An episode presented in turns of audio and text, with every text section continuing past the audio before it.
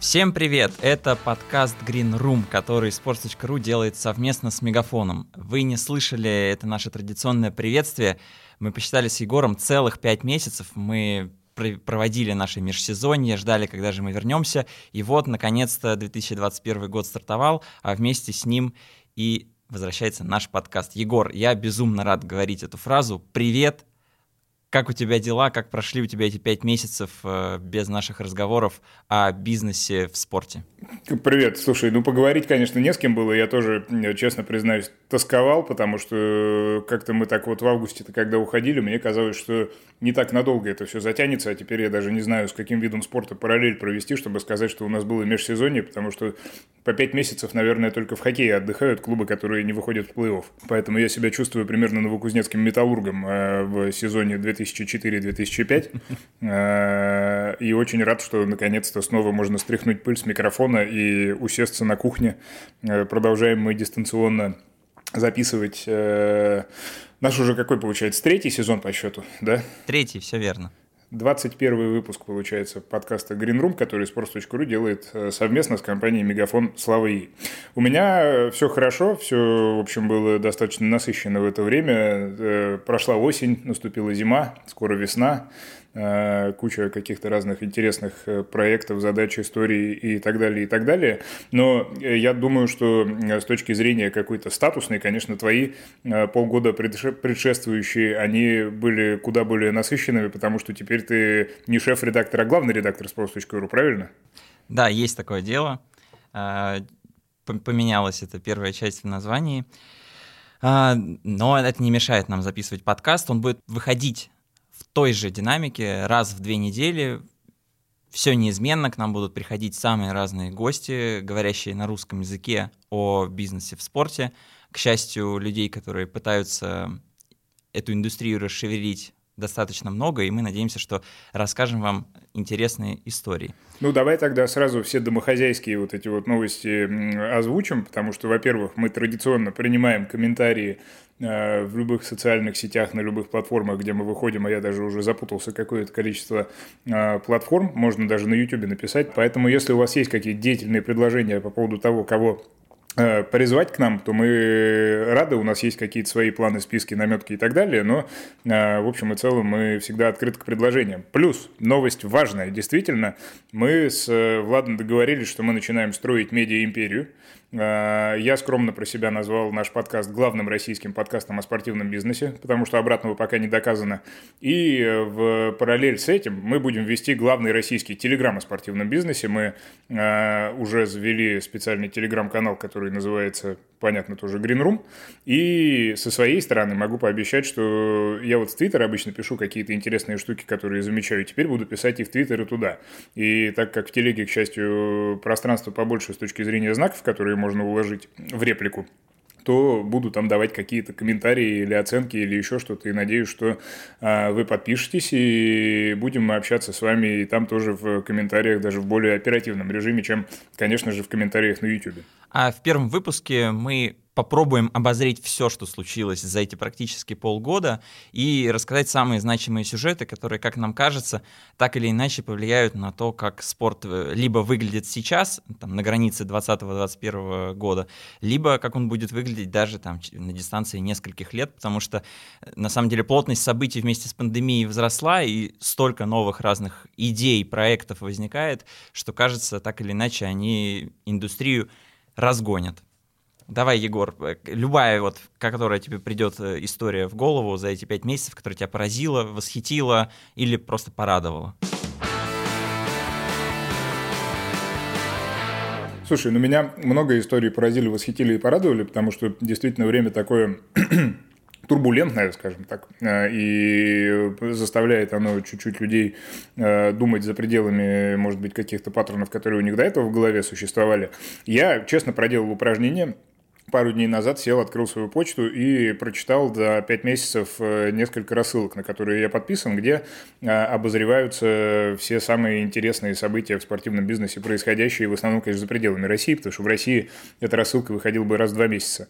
А, и написал себе тут примерно 20 каких-то тем, и я вот предлагаю в такую перестрелку поиграть и идти, может быть, от обратного, потому что последнее, что на меня неизгладимое впечатление произвело, это, конечно, Никелодион, который э, показал матч НФЛ. Э, была такая игра за Wild Card, за право выйти в э, плей-офф и, собственно говоря, там с кем-то сразиться уже за этот вот Кубок Ломбарди. И э, изначально трансляция основная, она шла на телеканале CBS. Ну, у CBS есть э, детский, младший или какой-то там родственник э, под названием Никелодион. Это, собственно, канал, где на самом деле проживает Губка Боб, Патрик и все остальные классные ребята.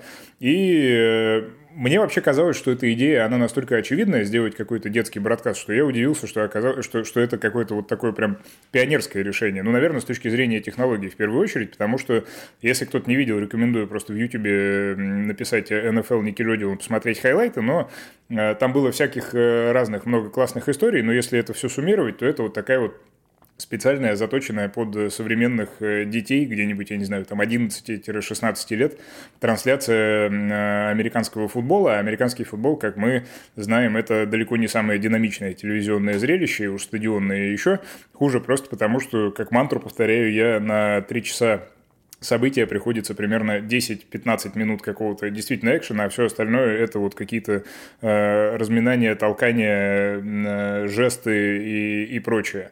И на мой вкус, в общем, получилось довольно-таки динамично и классно, потому что Патрик э, и всех остальных классных чуваков интегрировали прямо туда, и аром какие-то всякие разные графики, маски э, и так далее, и так далее. Поставили отдельных специальных комментаторов, 15-летнюю э, девочку, которая в первый раз в жизни смотрела американский футбол, и к ней э, полтора эксперта. Короче, круто. Вот это из последнего то, на что меня произвело большое впечатление, и я, честно говоря, не уверен, что что-то более классное в бродкасте телевизионном до конца 2021 года произойдет. Но то, что кто-то сделает что-то похожее, в этом я практически не сомневаюсь. Смотрел ли ты, Влад, трансляцию на Никелодионе? Нет, не смотрел, и, честно говоря, не представляю, чтобы я посмотрел полностью матч э, НФЛ. Наверное, меня будут проклинать любители американского футбола, но не смотрел. Но смотрел э, хайлайты, и был в полном восторге. Я проснулся, трансляция была в ночь с воскресенья на понедельник, я проснулся в 7 утра в понедельник, и у нас в 11 часов редакционная планерка всегда проходит. И я вот примерно все это время, 3-4 часа, провел в серфе по американскому интернету и по попытках понять, что это вообще было. То есть, конечно, это анонсировалось, но у меня как-то это осело фоном, и я забыл, что будет такая трансляция. И когда я увидел итог, ну это просто поразительно. Вроде, да, ты говоришь все на поверхности, но мне кажется, это настолько правильно в духе времени выглядит, потому что все эти маски, возникшие в Снэпчате, потом переключивавшие в Инстаграм, и они на телевизоре выглядят вроде бы как инородно для людей, которые привыкли смотреть так НФЛ, потому что брюжание, оно все-таки тоже было. Но в том числе я видел там в соцсетях очень много реплик людей, которые смотрели вместе с детьми, и дети реально ждали момент, когда же этот мяч в зону занесут, и полетят эти реки слайма, зеленой этой тягучей жидкости на игроков. Это просто поразительно, то есть детям нравился этот эффект. Ну и, в принципе, да, вот этот налет серьезности с, с НФЛ ушел, потому что важные журналисты, самые разные на ESPN и в Sports Illustrated и много где еще писали, что, э, кажется, мы все слишком углубились в эту игру, серьезно разбирали тактику, рассуждали, кто там лучше, кто хуже, и там закатываем глаза какой-то термин, когда случайный человек не знает, как же это можно не знать, эту игру смотрят все. А вот когда вдруг с помощью дополненной реальности на какого-нибудь игрока падает там гамбургер, и у него глаза просто увеличиваются в 50 раз, это выглядит уже как-то более презентабельно для людей, которые не готовы три часа просто в упор смотреть эту игру. И, наверное, да, действительно, это что-то поменяет речь не идет о том, чтобы это стало основной трансляцией. Очевидно, что э, вещатели по всему миру будут искать решения с тем, чтобы персонализировать под запросы разной аудитории такую трансляцию. То есть есть люди, которым важен тактический анализ, и им нужна была эта трансляция на CBS, и 28 миллионов человек это и посмотрели в итоге. 2 миллиона человек посмотрели на Никелодионе, но это звучит, да, в 14 раз меньше аудитория, но для Nickelodeon это была самая большая аудитория за 4 года. То есть это реально прорыв даже для детского канала. А, и ты, кстати, классно еще вот рассказал про девушку 15-летнюю, которая впервые э, вообще побывала на стадионе и комментировала. Вообще ей продюсеры должны были прислать бумажку на просто одну страницу со справочной информацией, что за команда, какой город, э, какая ну, есть звезда. что она не умеет читать. А, а выяснилось, ей прислали продюсеры по ошибке то же самое, что должны были прислать комментаторам э, CBS, и это Талмуд 300 страниц, даже чуть Ой, больше. Это, это, это, Влад, это адская история, вот эти вот американские телевизионные гайды, потому что я когда в марафоне работал в Нью-Йоркском, один раз меня на, на гонку, собственно, запрягли готовить э, вот этот вот Google бумажный для комментаторов. Я единственный раз в жизни, наверное, распечатывал на принтере 3000 страниц. Я прям запомнил это. То есть мне кажется, что ну, никто так не готовится, а это просто, просто марафон. Полумарафон ну, даже. может быть, я просто пропустил лишний ноль и подумал, что 300 страниц. В общем, прислали девочке этот документ, и ее мама открыла почту и перезвонила продюсерам Никелодион и говорит, ребята, вы чего вообще, это надо все выучить, мы не сможем. А потом они говорят, нет, нет, все нормально, тебе всего лишь одна страница, и девочка потом задавала правильный вопрос по ходу трансляции. А что, если захочется в туалет? А какой любимый вкус мороженого у этого квотербека и так далее, и так далее. Прорыв, да, важный. И Кайф. на самом деле еще на следующий день же была трансляция с традиционной ESPN Megacast, и она, насколько я понимаю, она была впервые в рамках матча плей-офф НФЛ.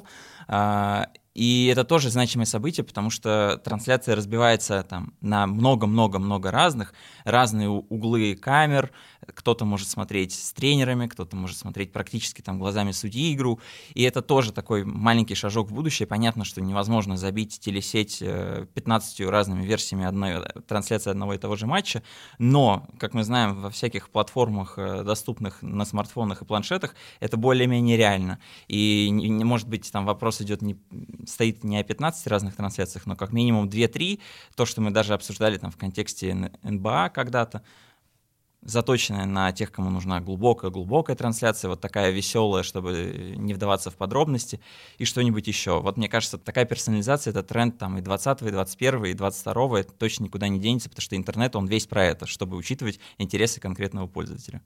Ну, можно уйти в эту дискуссию и сказать, что на самом-то деле, конечно, этими функциями пользуются там меньше 5% зрителей. Это так же, как моя любимая история про то, что э, в комментариях самый заплюсованный всегда дайте нам трансляцию без э, комментаторов с интершумом, а в итоге этим даже не то, что на постоянной основе, а в принципе эту кнопку нажимает 1% зрителей. Вот по э, ОККО и премьер-лиге английской я знаю, это Владимир Стагниенко рассказывал. Ну, кстати, вот э, ОККО, ОККО матч Манчестер Юнайтед-Ливерпуль, который прошел в воскресенье, показывал тоже с тремя аудиодорожками, три разных комментария.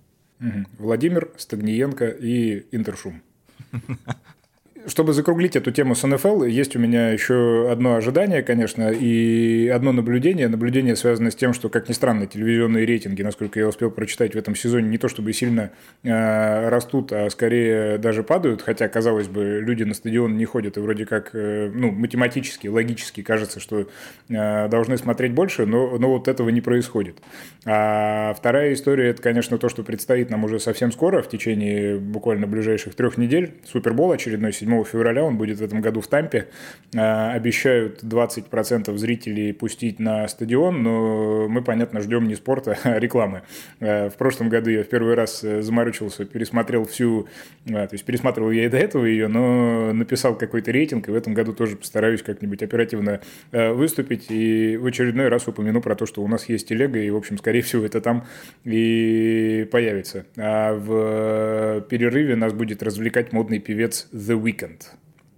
не знаю, как к этому относиться. Я вчера включил э, и понял, что ну, я какие-то песни его фоном слышал, но э, к поклонникам его э, свои, не, не могу себя отнести. Егор, ты сказал про падение рейтингов. Мне кажется, здесь важно еще уточнить, что, конечно, они падали и всю осень, хотя, казалось бы, да, спорт так пышно вернулся с, с таким роскошным предложением, с такой плотностью, э, но, тем не менее, во всех ключевых видах спорта есть значимое падение, все упали по-разному, и на этот счет было много-много разных рассуждений что же это такое, стоит ли вообще спорту как индустрии пугаться, потому что непонятно, что со стадионами, теперь непонятно, что с рейтингами, неужели спорт теперь никому не нужен. Но вроде как все вещатели, крупные американские, сошлись во мнении, что э, суммарное время потребления спорта осталось на той же отметке. То есть важно смотреть на общий пирог общую сумму времени, которое люди уделяют спорту, а оно неизменно и не выросло, и не упало. Но, естественно, каждый конкретный вид спорта упал просто потому, что никогда не было такого сумасшедшего календаря. Тут и выборы наслоились, и вокруг них просто сумасшествие творилось там и до, и тем более после. И все смотрели новости, разные ток-шоу, что будет дальше там со страной, и спорт тут немножко в сторону отошел, и все виды спорта наслоились на одно время, хотя традиционный американский календарь в этом плане, конечно, распределяет э, очень грамотно пики сезонов, и у каждого вида спорта есть свой пик, и они в нем царствуют. А здесь получилось, что все это расплылось и не позволило НХЛ там, забрать свое ключевое время, например. Ну, это, кстати, хорошее наблюдение, потому что этой осенью уже был день, когда совпали в один, в один вот этот вот календарный день, собственно, события во всех американских лигах, какие там можно только себе представить. Там и НФЛ, и NBA, и НХЛ, и МЛС, и МЛБ, и гольф, и NCAA, а, что-то там, футбол, по-моему, какой-то. В общем, это был такой день, когда можно было лежа его провести, спокойно переключаясь с канала на канал и прыгая со спорта на спорт совершенно спокойно. Это как какой-то даже термин отдельный есть, там что-то вроде такого, вот, знаешь, как суперлуния там называется, или какой-то такой вот, какой-то там эклипс, э, или я уж не помню, как точно. Как вы уже поняли по первым минутам третьего сезона, спортивный рынок меняется с космической скоростью. И чтобы понимать, куда он движется, нужно всегда оставаться на связи. Мы с Егором можем смотреть хайлайты прорывных трансляций из НФЛ, следить за бизнес-новостями и наслаждаться спортивной документалистикой в любой момент из любого места, благодаря ненормально быстрому мобильному интернету от Мегафона. Если вы еще не сталкивались с ненормально быстрым мобильным интернетом Мегафона, то сейчас самый хороший момент – до 1 марта вы можете протестировать скорость сами, причем безлимитный интернет будет предоставлен вам бесплатно. Достаточно оплатить абонентскую плату по выбранному тарифному плану. Предложение доступно и для новых абонентов Мегафона. Напоминаю, что перейти вы легко можете и при сохранении номера, и для действующих абонентов. Если у вас тариф из линейки без переплат или включайся, персональное предложение ждет вас в приложении Мегафона. Все подробности по ссылке в описании.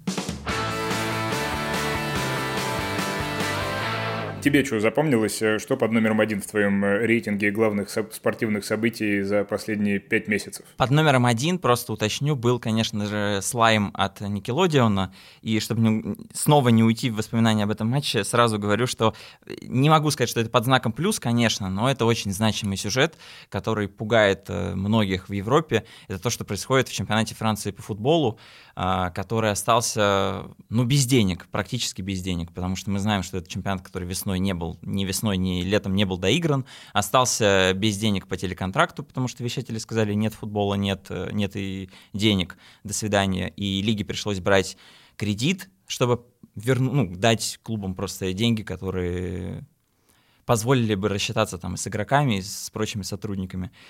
Но и новый вещатель, который заходил на территорию французского футбола, компания MediaPro, она в первую очередь известна-то по испанскому рынку, она создавала новый канал, и быстро прогорело потому что не было нужной аудитории, а деньги были заявлены просто космические, в сумме телеконтракт дорос до миллиарда 100 миллионов евро.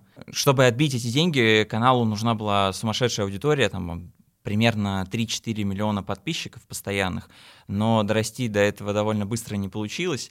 А, вещатель потребовал э, существенной скидки, хотя бы там 25-30%. Лига сказала, мы не можем такого себе позволить, потому что мы радикально закредитованы, и вещатель просто решил, что можно не платить, не заплатил осенью, не заплатил зимой, и в конце декабря лишился права показывать чемпионат Франции дальше.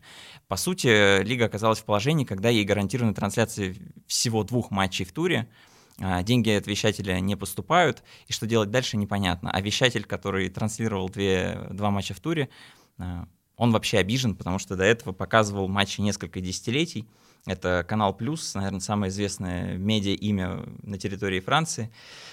И несколько дней назад он вообще заявил, что отдает права и требует нового тендера. Что в итоге? В чемпионате Франции, чемпионат Франции берет кредиты, чтобы отдавать деньги клубам, а, трибуны пустые, денег нет, и объявлен новый тендер, который, естественно, вот эту сумму, которую я обозначил, больше миллиарда евро, скостит до там, 600, может быть, даже 500 миллионов евро, и клубы французские станут существенно беднее, а уж на фоне прочих чемпионатов Англии, Германии и Италии, которые в ближайшее время должна вроде как даже рвануть, французские клубы прямо упадут, упадут довольно сильно. Поэтому это важный и значимый сюжет, но он на самом деле, несмотря на то, что все вокруг э, говорят, ничего не говорит о том, что будет с другими рынками. Англии, Германии, Испании, Италии, как мне кажется, совершенно не грозит. И там экстраполировать всю эту историю, в том числе даже на Россию, как-то невозможно. Но это просто такая важная черта времени, когда не вовремя Лига рискнула обратиться к вещателю, у которого за спиной на самом деле никакого опыта нет, все с нуля построено, обещаны золотые потоки денег, и в итоге этого не случилось, и французский футбол, наверное, на некоторое время просядет. Ну, я думаю, что в этой ситуации, конечно, это все было отчасти, наверное, предсказуемо, потому что тут налицо менеджерская... Это даже ошибкой это сложно назвать, потому что когда они принимали решение о том, что не будут доигрывать чемпионат, э, было все еще не очень ясно, как вообще сложатся все вот эти вот протоколы антикоронавирусные и так далее, и так далее. Но вот они пошли своим путем, и надо сказать, что на одном э, пике этой схемы оказался чемпионат Беларуси, который вообще не останавливался, а на другом чемпионат Франции, который решил остановить все, что можно, и не выиграл в итоге ни тот, ни другой и от этой ситуации. Поэтому, э, честно говоря, пока все это выглядит как э, ну, какой-то пузырь, который уже потихоньку вот начал лопаться в тех или иных проявлениях. Просто потому что в сухом остатке, ну, чемпионат Франции, он хоть и э, входит в топ-5, но с точки зрения цифр, которые он дает, да, если не брать э, суммарный оборот телевизионного контракта, это все-таки и близко не, не премьер-лига и не э, Ла Лига, просто потому что, ну, хотя бы со спортивной точки зрения, там э, ретроспективно, скажем так, есть ПСЖ и есть все э, остальные. Ну, я за французов не очень переживаю, потому что никаких симпатий к этому турниру и, или позитивных, или негативных вообще не испытываю. Вот, есть и есть. Э, единственное, что хочется, конечно, всегда притопить за Марсель, где Андрей Виллаш-Бош дорогой моему сердцу, э, продолжает э, потихоньку взрывать везде, кроме Лиги Чемпионов. Что, моя очередь теперь называть следующую новость, да? Да, давай. Из тех 20, что у меня выписано, мы уже 3,5 обсудили, так или иначе по касательной. Коронавирус, понятно, не обойти вниманием в разных его проявлениях. Здесь есть два аспекта, на которые я внимание обратил.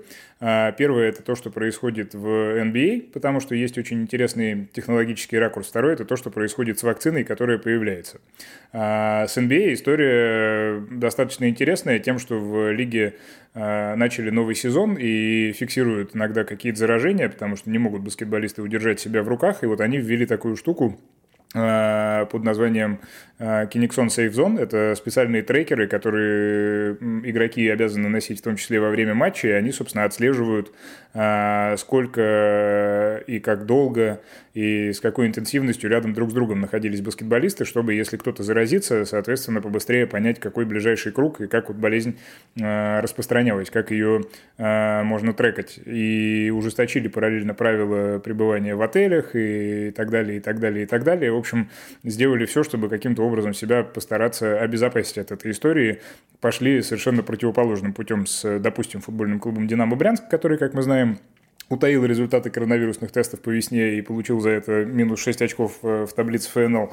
Но э, такие параллели, они, наверное, только в моей голове могут происходить, но так или иначе э, в NBA, а, в общем, все это ужесточают. В других лигах американских вроде как ситуация, ну, примерно похожая. Везде разной степени жесткости э, антикоронавирусные протоколы э, действуют. Никто пока в пузырь, э, как это было весной, не усаживался. Хотя вот интересно, что будет сейчас с Суперболом Просто потому, что Супербол с точки зрения э, мероприятия, это же такая движуха на несколько дней, ну, как вот матч всех звезд в NBA а или еще что-то такое.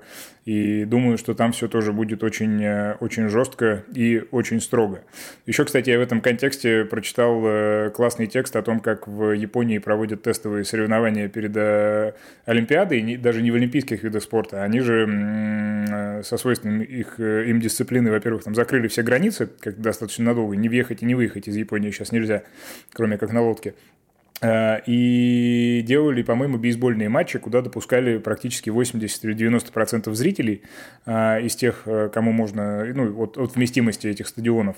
И напихивали все это кучей датчиков, которые в том числе измеряли там какие-то выхлопы углекислого газа, приложения тоже там трекали, э, кто с кем рядом находился, чтобы, если что, вот этот вот след коронавирусный отследить и так далее, и так далее. И, в общем, все прошло как достаточно удачно, потому что Олимпиада в Токио, ну, думаю, что сейчас уже можно сказать, она, скорее всего, состоится, и уже вот тестовые соревнования сейчас проходят, потихоньку начинаются, и единственный вопрос, насколько жестко и насколько строго будет с какими-то иностранными гостями, как это все будет с точки зрения тех же самых протоколов.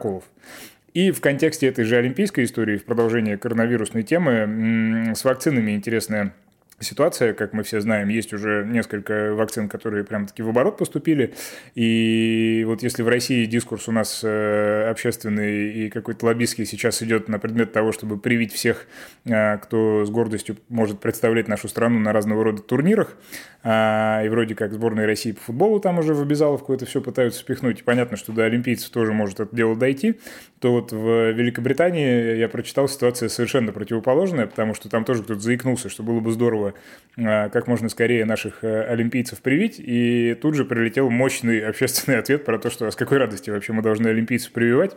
Э, пусть сначала привьют всех, кому 60+, плюс, кто в зоне риска, учителей, врачей и так далее, а потом, может быть, и до этих доберемся.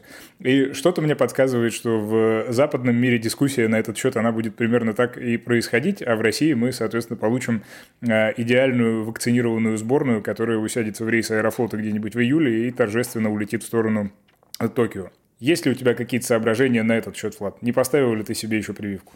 Нет, прививку себе не поставил.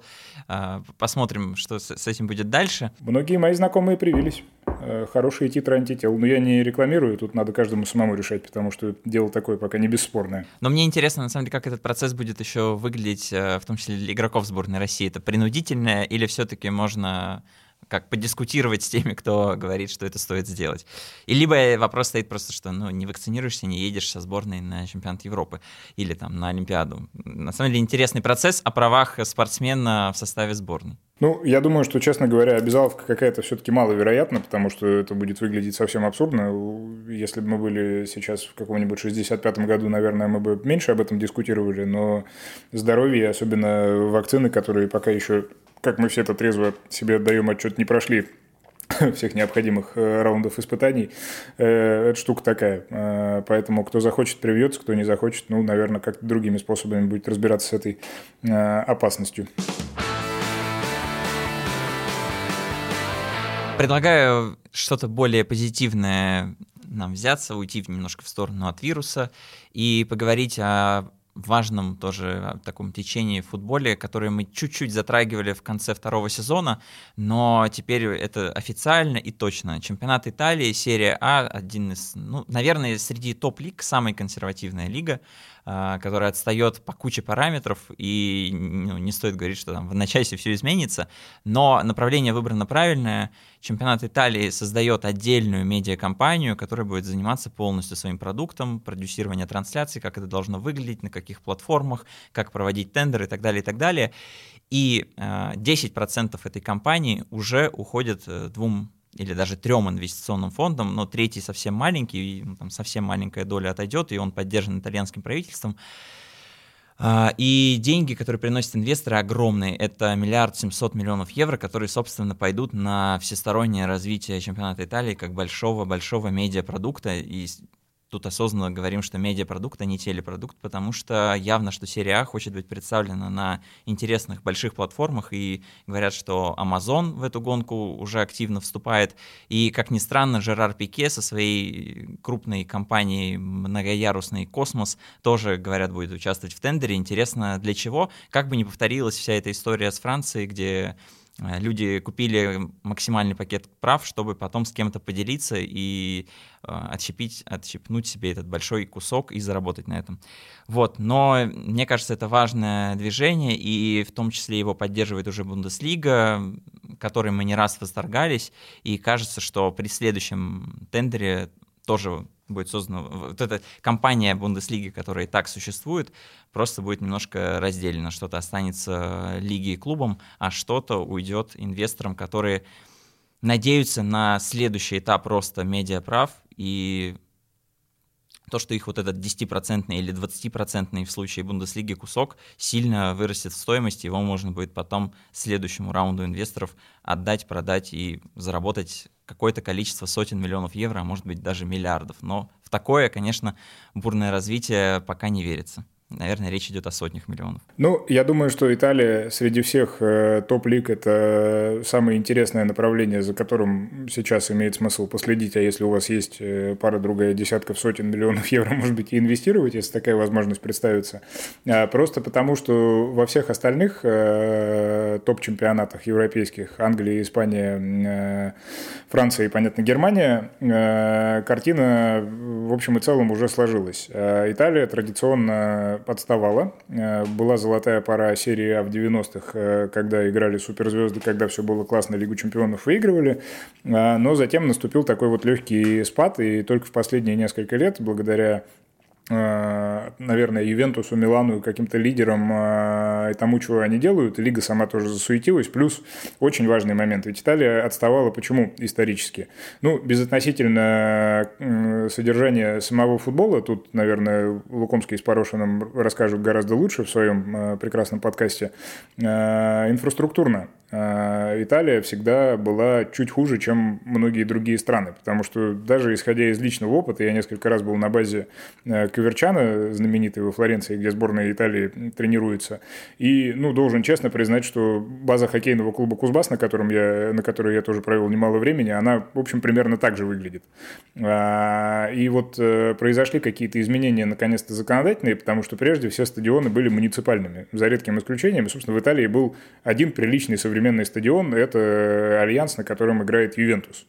Э, сейчас, наконец-то, что-то изменилось, и, соответственно, клубы могут потихоньку начинать э, думать о том, чтобы стадионы новые возводить. И я знаю, что уже какие-то телодвижения на этот счет вполне себе осязаемые проводятся. Потому что, да, известно о том, что Милан и Интер очень хотят вместо Сансира что-то новое. Да, известно, что Рома и Лацио тоже подустали играть на громоздком и, на самом деле, ну, старом. Это, это стадион на Олимпийский в Риме, как, как Лужники старые, что-то что вот очень похожее.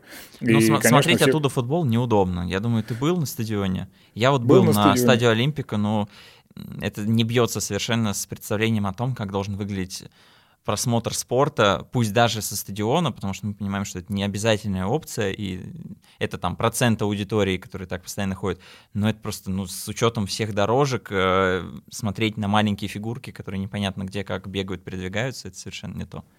Конечно, потому что в Италии почему-то вот так сложилось, что даже когда стадионы строились под э, большие международные турниры, которые там проходили, там чемпионат Европы и все вот это вот, они все равно, э, ну, мой любимый пример это стадион в городе Бари, который находится, во-первых, на отшибе э, по сравнению с городом, пусть город не очень большой, во-вторых, он такой 30 или 40 тысячный, в-третьих, там есть беговые дорожки, если мне память не изменяет. И можно тут контраргументами меня же прибить и сказать, ну и что, в Англии тоже стадионы старые, вон, посмотри на Энфилд, который, в принципе, выглядит как музей уже, а не как стадион, и там действительно супер тесно, очень, ну, все компактно, ну, как бы это другая история, потому что с точки зрения э, картинки это уже та штука, которая вот она настолько, э, настолько же плоха, насколько и хороша, потому что люди близко сидят, камеры близко стоят, и, в общем, это все какой-то правильный вайб дает. И то э, Ливерпуль тот же самый, и другие клубы потихоньку задумываются о том, что там, как достроить, перестроить, и Ливерпуль, кстати, за то время, что мы не выходили, переехал с старой базы, на которой там 300 лет сидел, на новую, и ничего, все у них хорошо в этом плане. Вот, поэтому, возвращаясь в Италию, я думаю, что какие-то процессы точно будут происходить, потому что все там есть, там есть э, Роналду Ибрагимович, э, какие-никакие успехи международные и так далее, и так далее. Традиция, люди, которые очень рьяно футбол любят, и покупательная способность, пусть и не самая высокая в Европе, но все равно присутствует, поэтому хочется итальянскому футболу тоже в этой гонке э, удачи пожелать. И я думаю, что будем мы все в ближайшие годы наблюдать за тем, как они качественно трансформируются. Надеюсь, начнут с э, логотипа, потому что э, логотип серии А и, в принципе, вся ее идентика на фоне многих других европейских даже, они просто не запоминаются. Вот почему-то, э, опять же, в 90-е есть вот этот кусок, который связан ну, с каким-то ощущением, с воспоминаниями и так далее. Ну, что сейчас происходит, совершенно не, э, непонятно, и явно в маркетинге что-то там надо менять, добавлять и так далее. Я уверен, что этот миллиард семьсот миллионов э, пойдут как раз в том числе на эту историю, чтобы раскачать и сделать, приблизить чемпионат Италии к нормам 2021 года. Мне почему-то кажется, что это будет симпатичный процесс. Не последнюю роль в этом должен сыграть и Андре Аньелли, все-таки человек с правильными, как мне кажется, представлениями о том, как строить бизнес э, в футболе, несмотря на то, что у Юви сейчас есть проблемы, и убыток немаленький за прошлый сезон ковидный, и этот сезон точно будет в минус, и еще неизвестно, что в чемпионате чем все закончится. Но тем не менее, как все устроено, как э, двигать, шевелить вот эти устоявшиеся многими-многими десятилетия традиции, он не боится это менять. Как мне кажется, все-таки он тут должен впереди движения идти и помогать все-таки итальянскому футболу, не замыкаться там на Ювентусе и паре других крупных брендов, а открыться миру. Э, кстати, в продолжение этой истории у футбольных топ-менеджеров, Влад, э, хотел поинтересоваться, у тебя же был э, интересный, любопытный эпизод за это время, опять же, что мы не выходили в эфир, ты успел сходить в российскую премьер-лигу и взять интервью у Сергея Пряткина. Э, как, как это происходило? Я прочел текст два раза, должен честно сказать, не так много, может быть, нового узнал о Сергея Геннадьевича, но вот э, с твоей стороны, если ты каким-то фидбэком можешь поделиться, просто потому что событие э, для тех, кто там, может быть, не в контексте, оно не рядовое. До этого Сергей Пряткин не, дал, не давал больших интервью, мне кажется, сколько-то лет, если давал их, э, в принципе, вне рамок вот этих пресс-конференций официальных в ТАССе. Ну, он разговаривал э, с, с Спортэкспрессом, с Игорем Робинером летом после всего этого ковидного кошмара, который приключился в чемпионате России, но э, ты прав, вот таких э, интервью, чтобы не обозревать, что происходит прямо сейчас или там на дистанции пары месяцев, комментарии по текучке, да, оперативным историям, он не давал очень давно, а может быть и в принципе никогда такого не было. Uh, не знаю, мое впечатление, на самом деле, оно не изменилось. Uh, я старался гнать от себя какие-то клише, шаблоны, просто чтобы поговорить с человеком и показать, как, в принципе, он сам видит свою работу, как он ее оценивает, чтобы люди там, не отталкивались от моего восприятия. Но в подкасте я могу свое восприятие высказать.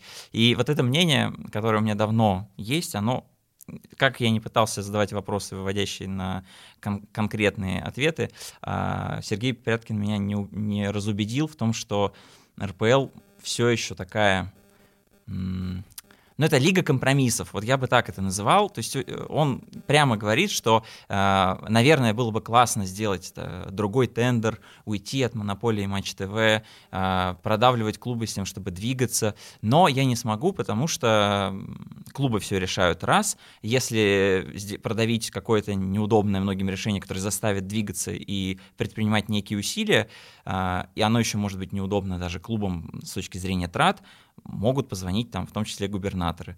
А, ну, вот если, в принципе, про такие ограничения думать, мне кажется, велик соблазн де- делать очень мало, либо ничего не делать. И по сути а, мы видим, что зачастую во многих вопросах э, с РПЛ происходит именно так. Вот, поэтому я, если честно, пока есть э, эта установка, я не верю, что РПЛ может превратиться в большой классный продукт. Хотя, вот, например, э, одно из событий этих пяти месяцев онлайн-кинотеатр ОККО заявил, что он готов биться с любыми другими площадками за то, чтобы показывать РПЛ. И, как я думаю, а, очень многие события указывают на то, что в 2022 году действительно Матч ТВ перестанет быть единственным бродкастером чемпионата России и будет показывать а, отвечать за такой сектор показа, как телевидение, да, это федеральный канал, какое-то количество матчей, которое будет определено, может, там, один матч в туре, и кабельные сети для людей, которые не могут смотреть трансляции чисто вот в интернете, да, смарт-ТВ и так далее, и так далее. А за все остальное, что касается там телефона, планшета, смарт-ТВ будет отвечать ОККО. Ну, это мой такой прогноз. А, но насколько это двинет а, индустрию вперед, это большой вопрос. То есть тут надо менять вот эту установку, не бояться а, продавливать клубы, возможно, менять как-то механизм принятия решений важных, которые меняют вообще индустрию вокруг, от маркетинга до вообще каких-то управленческих реформ. Вот так, такое у меня восприятие. Я считаю, что ли, лига слабая, я про это Сергей Пряткина спрашивал, потому что многие ключевые вещи, которые так или иначе случились, все равно были инициированы не премьер-лигой. А, тогда вопрос, зачем она вообще нужна. Вот надеюсь, что в 2021-2022 году мы какой-то ответ на этот вопрос вообще получим. Зачем РПЛ в ее нынешнем виде существует? Я думаю, что все это предмет для какой-то отдельной дискуссии. И мне очень хочется, чтобы в рамках наступающего, наступившего сезона подкаста Green Room мы с кем-то непосредственно задействованным в этом процессе поговорили, в том числе и у нас. А, есть люди в премьер-лиге, помимо Сергея Геннадьевича, которые тоже держат руку на пульсе, скажем так, и смогут, наверное, чего-то интересное сообщить. Э, я думаю, что здесь, если сейчас очень быстро как-то отвечать тебе на твою реплику, вопрос, конечно, не менее важный не только кто показывает, но и кто снимает, потому что пока монополия Матч ТВ и ПТС, оставшихся от Олимпиады в Сочи, Э, она никуда в этом плане не делась, и вот только КХЛ в России, как известно, каким-то другим путем э, попробовал пройти, и тут, конечно, тоже напрашивается итальянский немецкий или еще какой-то сценарий, то, что мы проходили, собственно говоря, с Лигой ТВ, э, когда Илья Геркус занимался всем этим, когда Лига сама создает какой-то субкомпанию дочернюю, которая, собственно говоря, э, производит медиапродукт, а дальше уже как там это все с точки зрения дистрибуции расходится, ну, э, вопрос такой, наверное, более э, технический, там уже математика, кто больше насыпал и кто больше интересных каких-то опций предложил. Илья Геркус, кстати, баллотируется в президенты ФНЛ, выборы уже совсем скоро, будет интересно посмотреть, есть у меня ощущение, что это будут выборы, если не безальтернативные, то уж, по крайней мере, с его преимуществом каким-то, и ФНЛ в этом плане видится достаточно интересным активом, а, потому что эта лига географически самая как бы это сказать, широкая, самая масштабная в мире. А, там по-прежнему есть клубы с Дальнего Востока и клуб из Калининграда, и, соответственно, попробуй-ка слетай туда-сюда. Это сразу можно кино документальное снимать. И с точки зрения того, как жизнь там обустроена, конечно, тоже, наверное, есть э, где и чего прибавить. Хотя вот она уже показывается на Яндексе, на платформе Яндекс Эфир, ну и что-то, насколько я знаю, цифры там, э, мягко говоря, не подрывает воображение. Ну, наверное, тоже это все история прогнозируемая и просчитываемая. За ФНЛ тоже будем смотреть, и, может быть, кого-то и оттуда тоже к себе в гости позовем. Но на самом деле, вот ты сказал, что преимущество у Ильи Геркус, Геркуса, я бы с тобой согласился, но... Если бы не Ольга Смородская, но она отказалась уже. Это тоже, но несколько дней назад прошла информация про то, что участвовать в выборах будет Александр Алаев, генеральный секретарь Оу. РФС, и это очень интересное движение, потому что, ну, в принципе, мне было бы интересно посмотреть на Илью Геркуса в руководстве какой-нибудь российской лиги. А ФНЛ вообще тоже огромное поле, там все плохо, можно по чуть-чуть чинить, и уже станет значительно лучше. А, в общем, интересно, что это будет, особенно если будет битва Геркус против Алаева. Ну, это небывалая конкуренция для российского футбола, мы давно так, такого не видели конкур... такой конкуренции, какого-то обсуждения идей, мне кажется, даже если это пройдет на уровне ФНЛ, если там будут дебаты, если там будет представление каких-то программ, это уже большое событие для всей нашей индустрии. Можно только будет порадоваться. Ну, слушай, здесь хочется сразу включить режим анонимных телеграм-каналов и порассуждать на эту тему, потому что я про Алаева, честно говоря, не слышал, но это тогда переворачивает на 180 примерно всю эту картину, потому что Алаев, как мы знаем, второй человек в Российском футбольном союзе, по крайней мере, номенклатурно. И, соответственно, маловероятен сценарий, при котором он сам решил, посидел вечером, подумал и собрался вдруг вот порулить ФНЛ. Поэтому посмотрим. Ну, дальше можно за эфиром много разных характеристик, рассуждений и чего бы то ни было прочего давать. А, но моя очередь набрасывать тему для того, чтобы ее обсудить из того, что за последние месяцы произошло. И у меня есть один э, достаточно неожиданный ракурс э, под названием «Возрождение шахмат». Э, я не наталкивался ни на какую аналитику вот совсем уж недавнюю, да, которая бы, скажем так, в 2021 году вышла. Но э, медицинский факт. На Netflix вышел э, сериал, который называется «Queen's Gambit», я, кстати, не знаю, как он... Э, Гамбит королевы, наверное, по-русски, или, может быть, какой-то... Ход королевы, самое распространенное, Ход... да. Да, ход королевы, который, прямо скажем, незамысловат. Э, мы с супругой как-то наткнулись на него, мы смотрим, что в топе Netflix, посмотрели за поем буквально за два дня, и, в общем, были рады, и так как супруга моя режиссер, она тоже кино снимает, то она давала оценку вот с творческой точки зрения, я с точки зрения какой-то другой, и пришли к тому, что, наверное, такое доброе и хорошее кино, в котором нет никаких подвохов, никаких гадов, ни, ни, ни, никакого вот этого вот э, лишнего саспенса или чего бы то ни было, оно всем людям было нужно в 2020 году по его исходу, потому что, если вы не смотрели, ну, промотайте на 20 секунд вперед, там, минутка спойлера, история про то, как маленькая девочка из американской деревни побеждает э, всю советскую шахматную машину, э, приехав в Москву, и, в общем, и, в общем вот. Э, девочка, которая просто научилась играть в шахматы вместе со своим, э, кто он там, в подвале жил какой-то дворник. А, Все это пролетело интересным бумерангом в шахматы как вид спорта. Хотя тоже вопрос дискуссионный, называть ли это видом спорта, ну, согласимся с тем, что каким-никаким, но можно. И взлетел трафик, и увеличились продажи книг, и шахматных досок, и скачивание приложений, где можно шахматы поиграть. Просто геометрической прогрессии вверх полетели. И я себя поймал за наблюдением э, таким достаточно интересным, потому что абсолютно волнообразный такой эм, ход, э, как бы сказать, интереса к шахматам вот у такой General Public, э, потому что предыдущий пришелся на, получается, 2016 год, когда Корякин с Карлсоном играли в Нью-Йорке, собственно, за звание главного шахматиста вселенной, и тогда тоже был вот этот вот бум, но тогда он все-таки был каким-то локализованным, да, мы в России смотрели, как на Первом канале шахматы обсуждают, а сейчас это уже какая-то абсолютно глобальная история, и меня это, честно, приятно радует, хотя бы в том контексте, что художественное произведение может э, заставлять людей влюбляться в э, спорт, влюбляться в какие-то вещи, которые, может быть, их не интересовали до этого. И в этом плане интересно, что эта же штука, она работает тоже достаточно выборочно, потому что, допустим, а, вот недавно на работе в агентстве Special One, где я работаю, мы делали некую аналитику по баскетболу, и смотрели за тем, повлиял ли показ фильма «Движение вверх» на интерес к баскетболу как виду спорта в России. Так вот, не повлиял практически никак. А здесь ситуация абсолютно обратная, потому что просто один хорошо сделанный сериал, он, по сути, снова вдохнул э, какую-то жизнь в игру, которая уже там 3 миллиона лет, и сейчас дети заново разучивают какие-то сицилианские защиты и, и все вот эти вот штуки. А играл ли ты в шахматы вот за последние пять месяцев? Скажи честно. Нет, ответ нет, но я тоже смотрел.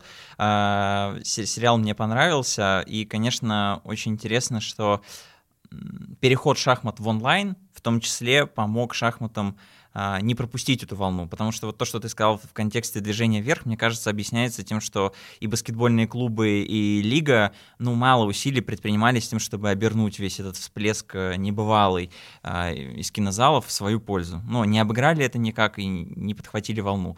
А в шахматах все скакнуло, даже на Твиче там в два раза выросли, э, выросла популярность э, шахматных стримов, э, в России выросли продажи досок на 48% и чего только нет. И вот что интересно, что э, гендиректор международной шахматной школы Chess Go рассказывал, что если раньше среди учеников женщин было 20%, то после этого сериала ве- практически весь прирост, там более 50%, это как раз девушки. То есть они посмотрели сериал, поняли, что это очень интересный вид спорта, и девушки тоже могут им, им, им заниматься, и пошли в школу.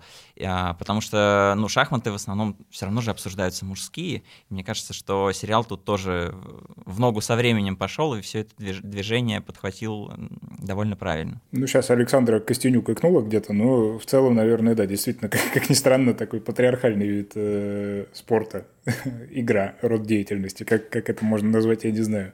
Классно, в этом смысле думаю, что нам э, предстоит э, небольшой спойлер, не знаю, видели вы или нет, э, в ближайший месяц-полтора влюбиться заново в сборную Бразилии, потому что Netflix анонсировал, что э, выйдет новый док, э, собственно, видимо, решили они раз в год по весне выпускать что-нибудь великое, и это будет история Пеле. Э, выпустили уже трейлер, и пока известно, что это будет док, посвященный 12 годам э, самым продуктивным в его карьере, когда он из э, тысячи своих голов, видимо, 900 забил. Э, и, собственно, сам Пеле, который живет в Нью-Йорке, он в этом во всем снялся, и в трейлере тоже присутствует. И я думаю, что нас ждет эта волна увековечивания легенд, э, от которой мы просто не сможем скрыться, потому что потихоньку это уже в музыке происходит, да, мы посмотрели фильмы там и про э, Куин, и про Элтона Джона, и про кого только не. Ну, сейчас, понятно, за Пеле следующим на очереди Марадона, потому что надо ковать пока горячо, и я не удивлюсь, если кто-то где-то что-то уже снимает знает. Вот, э, поэтому я лично с нетерпением жду. Не знаю, будет ли это так же интересно, как э, было с э, Джорданом и The Last Dance, но думаю, что для футбольных болельщиков это должно стать чем-то достаточно классным. Единственное, о чем сожалею, что американский период э, Пеле не вошел, судя по всему, в э, сценарий, просто потому что я как писал текст про это еще, когда в Америке жил, и читал кучу каких-то разных материалов про то, как он играл за Нью-Йорк Космос. И это моя любимая история, когда он э, после какого-то матча пошел в душ, вылетел оттуда и начал орать, что он больше не может в этой стране, потому что нашел у себя грибок на пальцах, а оказалось, что это газон покрасили зеленой краской, и он его из себя, в общем, начал смывать, и у него вот такая вот коллизия приключилась. Вот. Но так или иначе, на Netflix где-то там в феврале они обещали выпустить без, без грибка и зеленой краски, но думаю, что все равно не менее интересно это будет и э, с историей его карьеры. Про документалистику мы говорили активно во втором сезоне, когда вышел Last Dance, и наверное, так громко будет сказать, предсказывали. Мы просто ожидали, что такого жанра в спорте будет все больше, потому что поле открыто, сюжетов очень много. И мне лично нравится, что, ну, это громко сказать, документалистика, но, тем не менее, это какой-то... Э, спортсмены начали фиксировать, что с ними происходит, и показывать то, что мы обычно не видим. Мы привыкли к жанру э, за кадром от футбольных клубов, но в основном это ограничивается чем-то, что происходит в потрибунном помещении, как игроки приезжают, выходят на поле, а, поздравляют друг друга после игры, что-то там из раздевалки. Это уже такое обязательное действие, как ритуал у футбольных клубов. А спортсмены пошли дальше, и они снимают, что с ними происходит вообще всегда, там от раздевалки до поездки на велосипеде, и в этом плане, конечно, мы не можем, обозревая эти пять месяцев, не рассказать про YouTube-канал Бена Фостера, вратаря Уотфорда, который играет в Чемпионшип. Ой, великий чувак, великий. Это потрясающий YouTube-канал, если вы еще не видели, просто советую его посмотреть. Обязательно мы в Телеграм-канале дадим ссылочку, и текст Ярослава Сусова про этот YouTube-канал тоже можно почитать на sports.ru. Мне кажется, проще посмотреть, но самое интересное, мне, я просто в восторге. Этот человек показывает свою жизнь настолько правдиво, что рассказывает, что у него в велосипеде есть специальный отсек для хранения хот-дога. Это прекрасно, и чем больше спортсмены будут вот так просто и весело о себе рассказывать, тем будет лучше и им, и их командам, и их видам спорта. И лига футбольная Англии, которая сначала вроде как думала про то, чтобы пойти в суд и чего-то там отжать у Бена Фостера за то, что он посмел по положить экшн-камеру в ворота и снять, что же происходит на стадионе, потому что вообще-то это же э, целые медиа-права, их продают договорилась, и Бен Фостер все, что получит по партнерской программе Ютуба, отдаст на благотворительность. Эти деньги ему не нужны, и никак он этот канал пока не монетизирует, а просто использует с тем, чтобы развивать личный бренд и рассказывать, что же вообще вокруг происходит. А в этом плане еще интересно, что сделал Эктор Белерин. Он снял но он снял прям полноценный документальный сериал про то, что с ним происходило, когда он порвал кресты. А, мне, Сам... мне кажется, Влад, он, извинишь, перебиваю, когда падал, он уже сразу, у него первая мысль была не «Ой, черт, как больно», а «Ой, черт, где камера?» Вполне возможно, потому что за камеру он схватился, как только его привезли домой со стадиона. И он, когда он разговаривал с доктором, еще не зная, что это кресты, он уже все снимал, и план в голове был сверстан. Но тут надо понимать вообще-то, что Эктор Белерин, он, он же совладелец а, целого маркетингового агентства, которое занимается делами некоторых английских футболистов и помогает снимать рекламы некоторым английским клубам. Так что тут у него голова сразу работает а, в бизнес-направлении. Не могу сказать, что документалка выдающаяся, все самое интересное там уложено в первые пять эпизодов, и немножко так, так, с таким налетом героизации все это происходит, но все равно само движение похвально, и мне кажется, такого будет больше. Я не посмотрел еще Белерина, но посмотрел Бена Фостера, на самом деле пошел дальше. Во-первых, посмотрел, что у него за велосипед мне очень понравился, но выяснилось, что он стоит 10 э, тысяч долларов. И я понял, что пока не готов морально Вот. Но зато я еще нашел, э, совершенно не знал, э, Инстаграм Эдвина Вандерсара, и это, видимо, какая-то вратарская тема, потому что он, понятно, живет в Голландии и работает сейчас в Аяксе CEO, и он тоже гоняет на велике каждый день, он на работу на нем ездит, на тренировки, и я что-то смотрел и думал, вот они какие вратари все интересные э, на велоспорт подсели. И он тоже, ну, не в режиме, понятно, какого-то видео чего-то, но в Инстаграме, по крайней мере, постоянно какие-то картинки выкладывает про то, как он там проехал 20 километров, 30 километров куда-то. Тоже очень дорогой велосипед у него.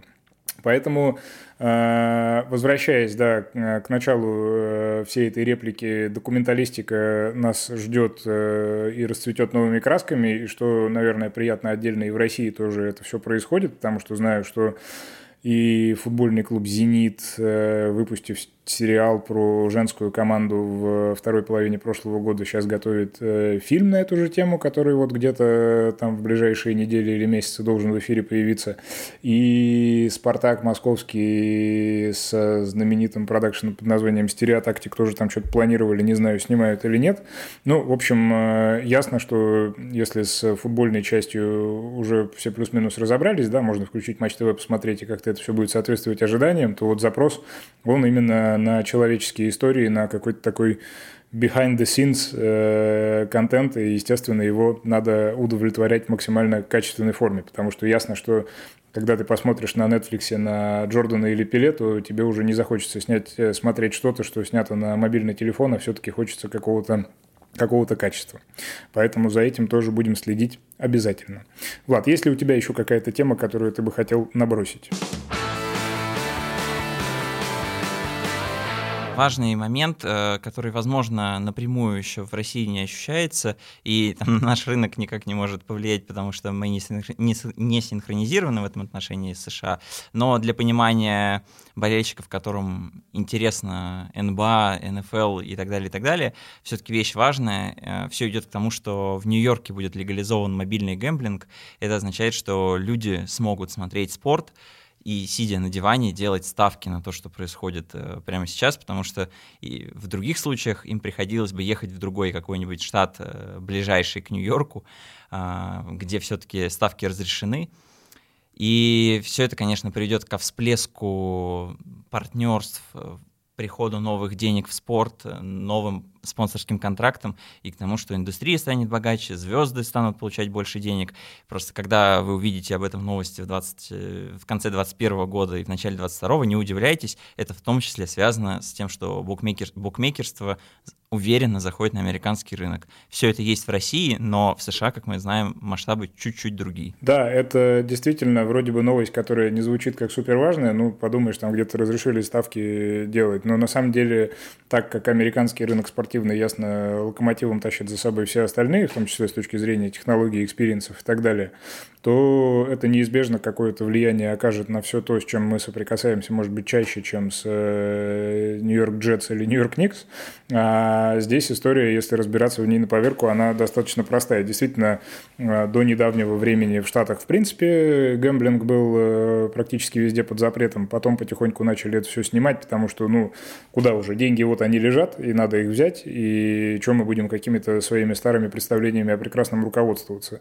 Но пока потихоньку вот не во всех штатах это происходит, а в Нью-Йорке, э, собственно, инициатива исходила от э, Билла де мэра в публичном контексте. И было заявлено ни много ни мало, что деньги, которые э, на онлайн-гэмблинге можно собрать, они позволят городу оправиться от последствий коронавируса и пандемии, просто потому что суммарный объем того, чего можно заполучить, он оценивается примерно в миллиард долларов.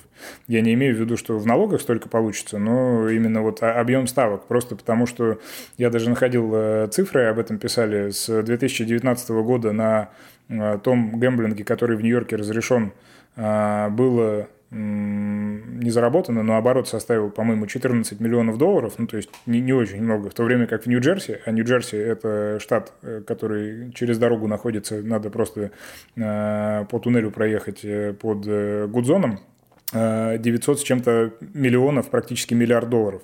То есть э, желающие сделать ставки, безусловно, присутствуют, и, соответственно, сейчас задача просто руку протянуть и забрать то, чего плохо лежит, и не заставлять никого стоять в этом туннеле в пробках, которых там, как известно, много, часто и неудобно. Поэтому не удивлюсь, если там э, высадятся какие-то бренды ставочные, которые нам известны, и которые, может быть, даже квартируют в некоторых провинциальных российских городах, не будем называть названия, но так или иначе событие на самом деле не рядовое, и думаю, что за Нью-Йорком многие другие города тоже подтянутся, просто потому что это ну, последнее, что э, вот, э, радикально отличало направление бизнеса спортивного в Штатах и других регионах, потому что исторически ставки считались там чем-то таким вот зашкварным. И важно, что, скорее всего, это повлияет в том числе на трансляции, потому что гэмблинг зайдет в, э, в кадр, появится либо плашка какая-нибудь дополнительная, либо, скорее всего, о чем сейчас идет речь, а, если мы говорим про какой-то мегакаст и возможность выбора, будет отдельная букмекерская трансляция, в которую будет так или иначе интегрирована возможность на что-то поставить прямо сейчас, и если человек смотрит со смартфона, то это буквально в одном тапе, в одном клике,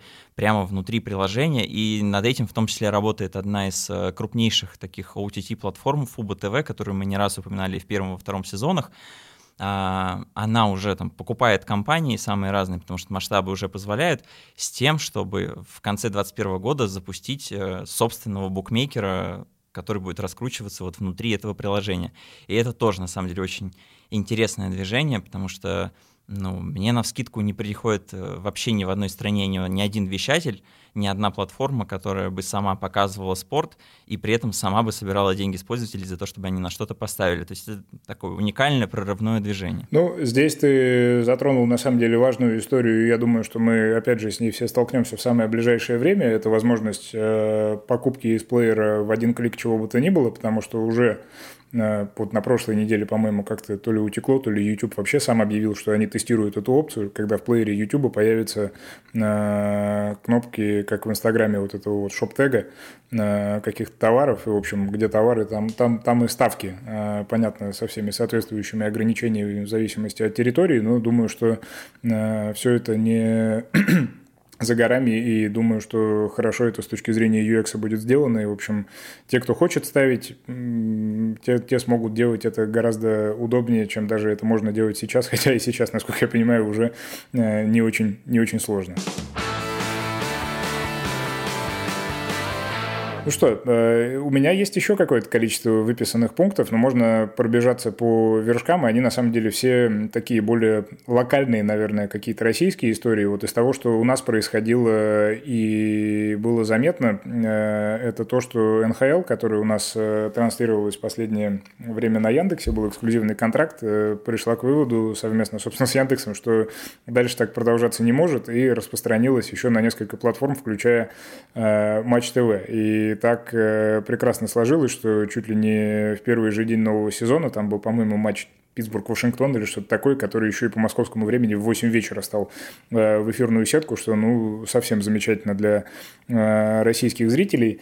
Э, думаю, что это история про интересный эксперимент, который Яндекс проводил с э, покупкой спортивных прав, э, потому что, как мы помним, до этого Евроспорт показывал НХЛ, до этого еще какие-то каналы, но вот Яндекс чуть-чуть там, я не знаю, какой антоним, к слову, демпинг, но, в общем, переплатил и получил эксклюзив, и при этом, опять же, насколько я могу судить, не то чтобы замечательные результаты с точки зрения количества просмотров трансляций в итоге были достигнуты, поэтому, видимо, решили реструктурировать эту сделку, сделку и, соответственно, поделиться с правами, правами с теми площадками, где, может быть, какие-то дополнительные зрители э, для НХЛ присутствуют, но до Яндекса по тем или иным причинам не доходили.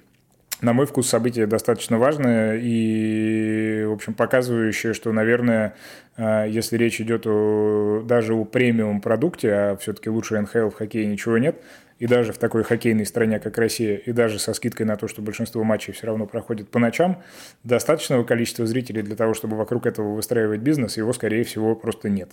Да, но мне кажется, все-таки еще рано делать какие-то выводы про российский рынок в этом отношении, потому что он по большому счету еще не сформирован, и у нас как-то очень много вещей висит в воздухе от самых разных стереотипов до э, непривычки, до в том числе ну, недостаточной работы, возможно, некоторых э, платформ, вещателей, и вполне возможно, что что-то вот как раз там с контрактом РПЛ здесь э, сдвинется. По крайней мере, у меня есть э, такие надежды, и либо я просто себя утешаю, и мне хочется в это верить, что когда-нибудь все-таки мы в эту сторону сдвинемся. Потому что не хотелось бы, чтобы вот эта история с опытом Яндекса заставила рынок думать, что спорт это плохой продукт, и он там в digital пространстве развиваться не может. Ну, очень даже может, просто, наверное, нужно планомерно работать, маленькими шажочками двигаться. Само по себе, да, не взорвется. В наших реалиях это уж сто процентов. Я думаю, что, безусловно, да, и здесь никуда мы от digital а не денемся, хотя бы потому, что если мы смотрим на какие-то рынки, которые на пару лет впереди, то вот в NFL же в том же самом недавно наконец случилась трансляция, которая выходила э, без э, национального покрытия, а только на Амазоне. И я не помню, что это был за матч, но, собственно, событие было такое достаточно важное, потому что до этого у зрителей была все-таки какая-то э, развилка, там, включить CBS или еще что-то и посмотреть там, или уйти куда-то в интернет, э, там, на Amazon, в Twitter или где это еще показывали, то вот э, этот матч, он был эксклюзивно на Амазоне, в общем, ничего, его там тоже все посмотрели, кто хотел, поэтому э, никуда мы, никуда мы от этого не денемся. Да, и вот ты сказал про Amazon, 11 миллионов человек, по-моему, посмотрели, и это не сильно меньше стандартного уровня востребованности NFL, там, по-моему, 14 миллионов. И ну, ну, на самом деле, чтобы, чтобы это не были рандомные цифры, средний уровень просмотра одного эпизода, э, ну, как называют шоу, окей, сериал в прайм-тайм в такой же платной телевизионной сети, это 4 миллиона просмотров а НФЛ собирает 14. То есть, если вот так сравнивать, ну, чтобы просто был понятен масштаб для российской аудитории, что все-таки это несопоставимо с тем, к чему мы привыкли. Абсолютно точно так, и при этом э, еще замечу, что цифры в интернете, они гораздо честнее, чем любые телевизионные рейтинги, но это отдельный разговор про степень допущения, на которую все соглашаются, когда говорят, что эти 14 миллионов на самом деле сидели и смотрели, потому что это все не настолько точно, как, э, как Google Analytics или другие э, трекинговые штуки, которые за Э, пользователями в интернете следят достаточно предметно. Хорошо. Э, хотим ли мы продолжать это упражнение или уже перенесемся мыслями в следующий выпуск, анонсируем его и со всеми попрощаемся? Я рассказал практически все, мне кажется, что казалось значимым. Некоторые события просто уже утонули, и если они окажутся достаточно статусными, то так или иначе все равно будут с нами по ходу третьего сезона, и мы их обсудим и между собой, и с нашими героями. А, как мне кажется, мы достаточно полно описали эти пять месяцев, что мы с вами не, не слышались а, и не обменивались разными новостями. Вот, и на этом, наверное, вот это пространство все-таки закрыто, и предлагаю нам попрощаться и встретиться через две недели с тем, чтобы уже обсуждать в более привычном формате все, что происходит с, с нашим любимым видом бизнеса. Все так, я могу только присоединиться. Ну, тогда условимся на том, что мы попросим всех наших уважаемых слушателей э, продолжать следить за тем, чего мы делаем, подписываться на каналы подкасты, если вы еще не подписаны, подписываться на э, телегу, читать, э, задавать там свои э, вопросы и каким-то образом на это на все реагировать, вступать с нами в а, общение. Поэтому спасибо тебе, Влад, спасибо всем тем, кто нас слушал, и, собственно говоря, через две недели вернемся в эфир уже с чем-то более, более осмысленным, чем просто обзор новостей за пять месяцев. Да будет так. Спасибо, Егор. Пока. Спасибо. Это был подкаст Green Room, который sports.ru делает с компанией Мегафон. Спасибо и ей тоже. Всего доброго. Пока.